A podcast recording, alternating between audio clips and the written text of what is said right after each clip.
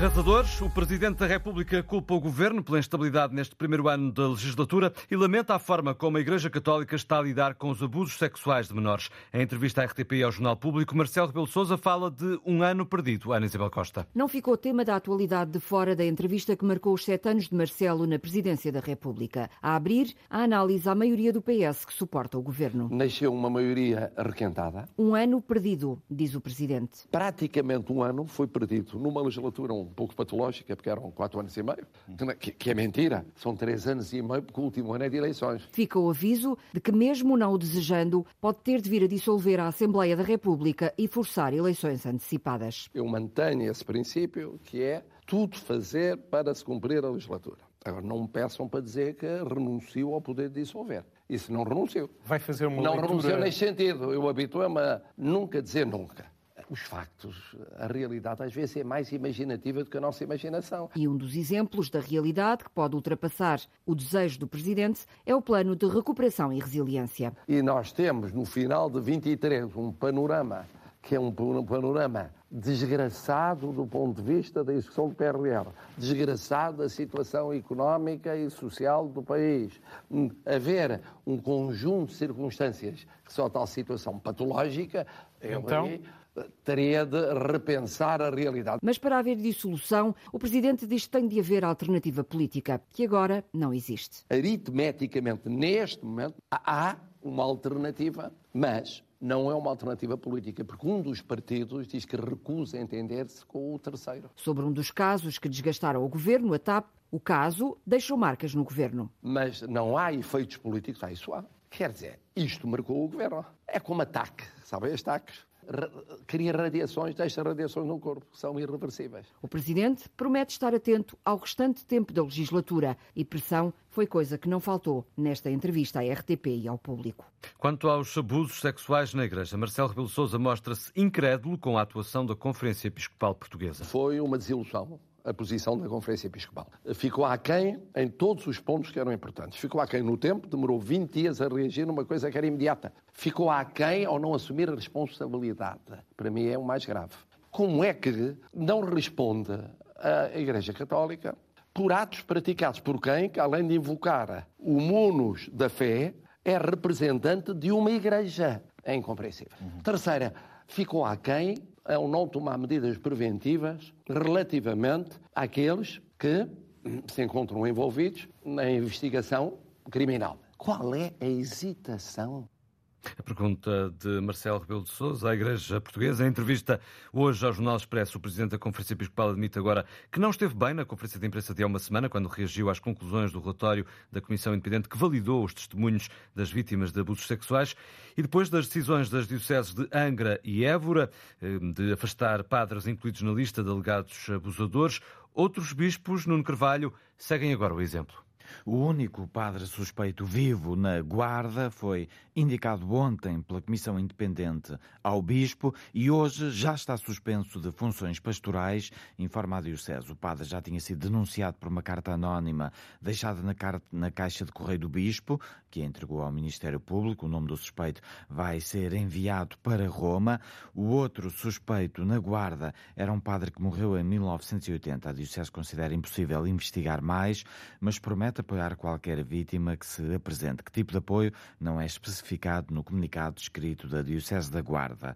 Também as dioceses de Angra e de Évora decidiram afastar os padres apontados pela Comissão Independente. Lisboa irá anunciar hoje o que pretende fazer. A Diocese de Leiria Fátima explica que não tem tempo na agenda para identificar os padres suspeitos ainda no ativo, mas conta fazer isso até ao início da próxima semana. O bispo de Viseu admite que já tinha conhecimento dos cinco nomes referidos pela Comissão, nomes já entregues ao Ministério Público. As reações dos bispos aos abusos sexuais de menores na Igreja. De volta à entrevista do Presidente da República, que marca sete anos de Marcelo em Belém, o chefe de Estado admite que tem dúvidas constitucionais sobre o plano do governo para a habitação e sobre como se vai reaver casas de volutas para arrendamento coercivo.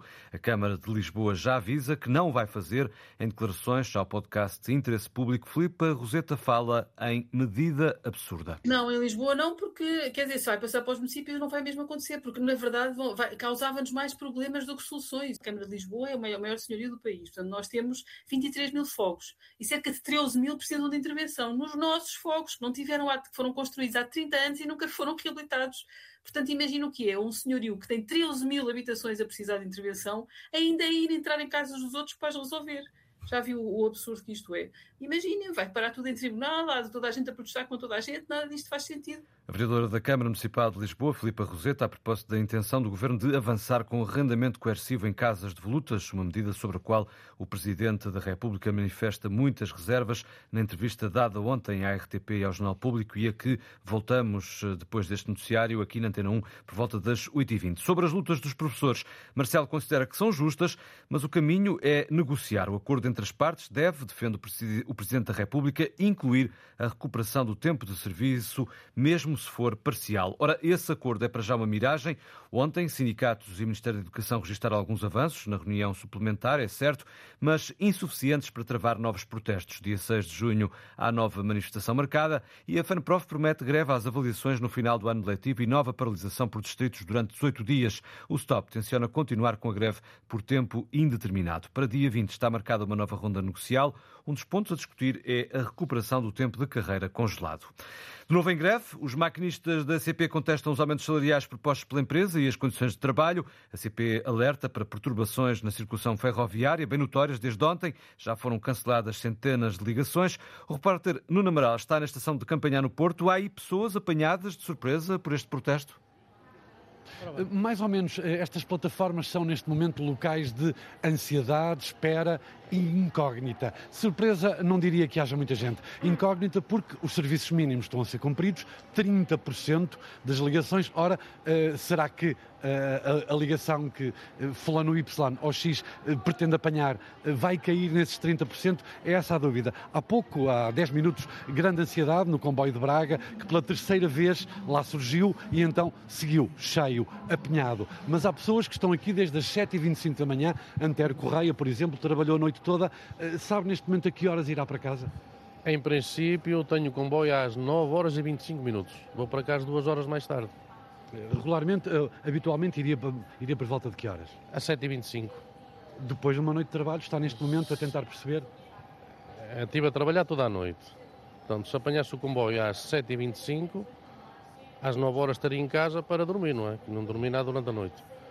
Agora vou chegar às 11 se houver o comboio das 9h25. Se houver.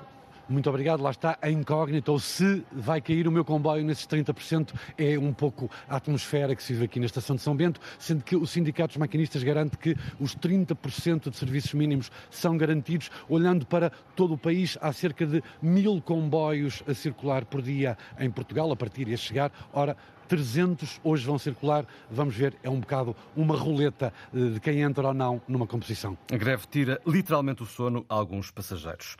Depois da Lourinhã, ontem, mais um lar foi forçado a fechar portas, um espaço clandestino em Palmela, onde viviam quase 30 idosos.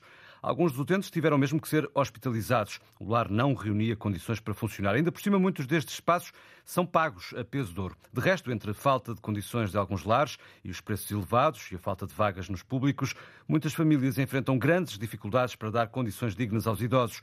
Não é por acaso que crescem os chamados internamentos sociais nos centros hospitalares, pessoas que estão nos hospitais apenas por não terem para onde ir. Em Vila Nova de Cacela, Vila Real de Santo António, o repórter Mário Antunes encontrou o exemplo de João Miguel, Alguém que anda há dois anos a bater de porta em porta para encontrar um lar que acolha os pais. Não um, nem dois, nem três. João Miguel já teve pai e mãe, ambos com mais de 80 anos, inscritos e à espera de vaga em quatro lares distintos. Residente em Vila Nova de Cacela, no Conselho de Vila Real de Santo António, até no Alentejo tentou. Procurei uma vaga em Évora. por acaso, uma vaga em Évora, deram-me um contacto lá numa instituição, mas também era a volta de 1.600, 1.700 euros por pessoa. E o preço nem sequer era com tudo incluído. Mais tudo o que vinha a seguir, fraldas, medicamentos, corte de cabelo, corte de unhas, era tu, é tudo extra, tudo extra. Com estes custos incomportáveis face às reformas do pai e da mãe, João vai batendo à porta de lares públicos. Já lá vão dois anos de procura. E muitos deles são, são edifícios com 70, 80 anos, pequeninos, às vezes até com poucas condições, casas bem, no, em vez de ser casas bem privadas, são casas bem no, no piso, uma, uma pessoa com uma cadeira de rodas é, é sempre complicado e não há vagas mesmo. João Miguel lamenta que até mesmo nestes lares mais antigos seja necessário esperar que um utente faleça para que se abra uma nova vaga. Mas para cada uma delas há dezenas e dezenas de candidatos. Há quem esteja 6, 7 anos à espera. E o que entristece é que, é que as pessoas hoje em dia, em vez de irem para um sítio ainda com alguma qualidade de vida, já vão acamadas, já vão mesmo no fim, passarem deitadas, medicadas e lavadas só. À quarta tentativa, João Miguel e família têm agora a expectativa de que finalmente encontraram um lar para os pais. Depois de dois anos, à espera de vagas, a mudança pode acontecer no espaço de um mês ou dois. É engraçado, sem graça nenhuma, temos salas de creches públicas vazias, falta de alunos. E depois não temos sítios onde pôr os idosos. As dificuldades de quem não sabe como dar condições dignas de vida aos familiares. O primeiro-ministro britânico Rishi Sunak e o presidente francês Emmanuel Macron encontram-se hoje em Paris. É a primeira reunião bilateral de alto nível em cinco anos, José Manuel Rosendo. É um reencontro e um recomeço seis anos depois. Desde 2018, ano da última cimeira franco-britânica, o Reino Unido saiu da União Europeia, o mundo enfrentou uma pandemia e a guerra regressou às fronteiras da Europa. O Eliseu sublinha que é preciso retomar o hábito do trabalho conjunto. A relação de Emmanuel Macron com Boris Johnson foi sempre complicada e até com Liz Truss, primeira-ministra britânica durante 50 dias, nada foi fácil. Liz Truss chegou a recusar responder à pergunta se Macron era amigo ou inimigo do Reino Unido. A expectativa é de que seja mais fácil a Emmanuel Macron trabalhar com o novo primeiro-ministro britânico Rishi Sunak, que considera a França um país amigo. Sete ministros de cada país vão relançar os temas importantes. A defesa e segurança da Europa, num contexto de guerra na Ucrânia, é um dos temas principais e é um desafio para os dois únicos países europeus com armas nucleares. A coordenação na região do Indo-Pacífico é outro tema da agenda de defesa. O futuro míssil de cruzeiro, para o qual há um projeto comum, e a aviação do futuro são igualmente assuntos em cima da mesa.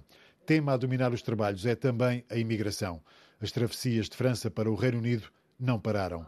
O Eliseu deu nota de que estão a ser negociados os termos de um reforço da cooperação para controlar o fluxo migratório no Canal da Mancha. São estes os assuntos que o presidente francês e o primeiro-ministro britânico devem abordar na conferência de imprensa que encerra esta cimeira franco-britânica. Marcada para hoje. E o presidente norte-americano Joe Biden recebe em Washington a presidente da Comissão Europeia, Ursula von der Leyen. O encontro deverá centrar-se no apoio à Ucrânia e nos investimentos nas chamadas tecnologias limpas.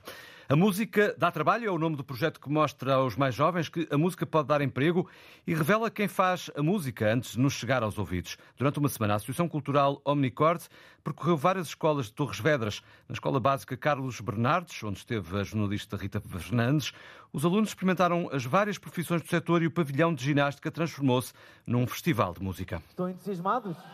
Vai ser muito difícil.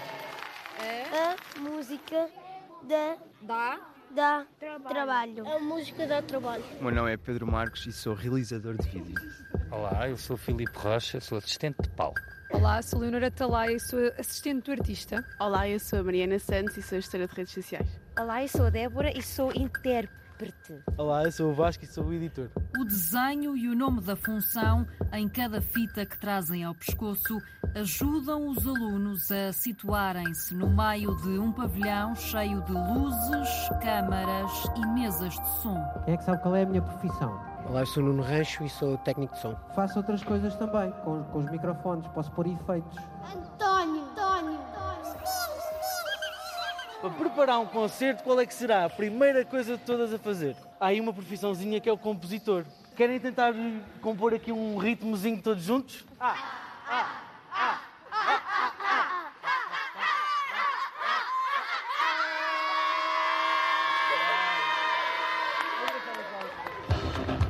Vasco Silva é editor, faz parte da Omnicord, uma associação cultural nascida em Leiria e que criou um livro que mostra que a música dá trabalho. Vem um bocadinho também do facto de, de entrarmos numa pandemia em que os setores estão um bocadinho bastante abaixo. Então, já vimos aqui, não é? Isto é um CD também. Estão a ver? O que isso faz? Tem uma compilação de várias canções. O que é que gostam mais? Som, som. Bora dançar! O poder da música. Reportagem largada para ouvir mais logo no programa Portugal em Direto, depois do noticiário da uma da tarde.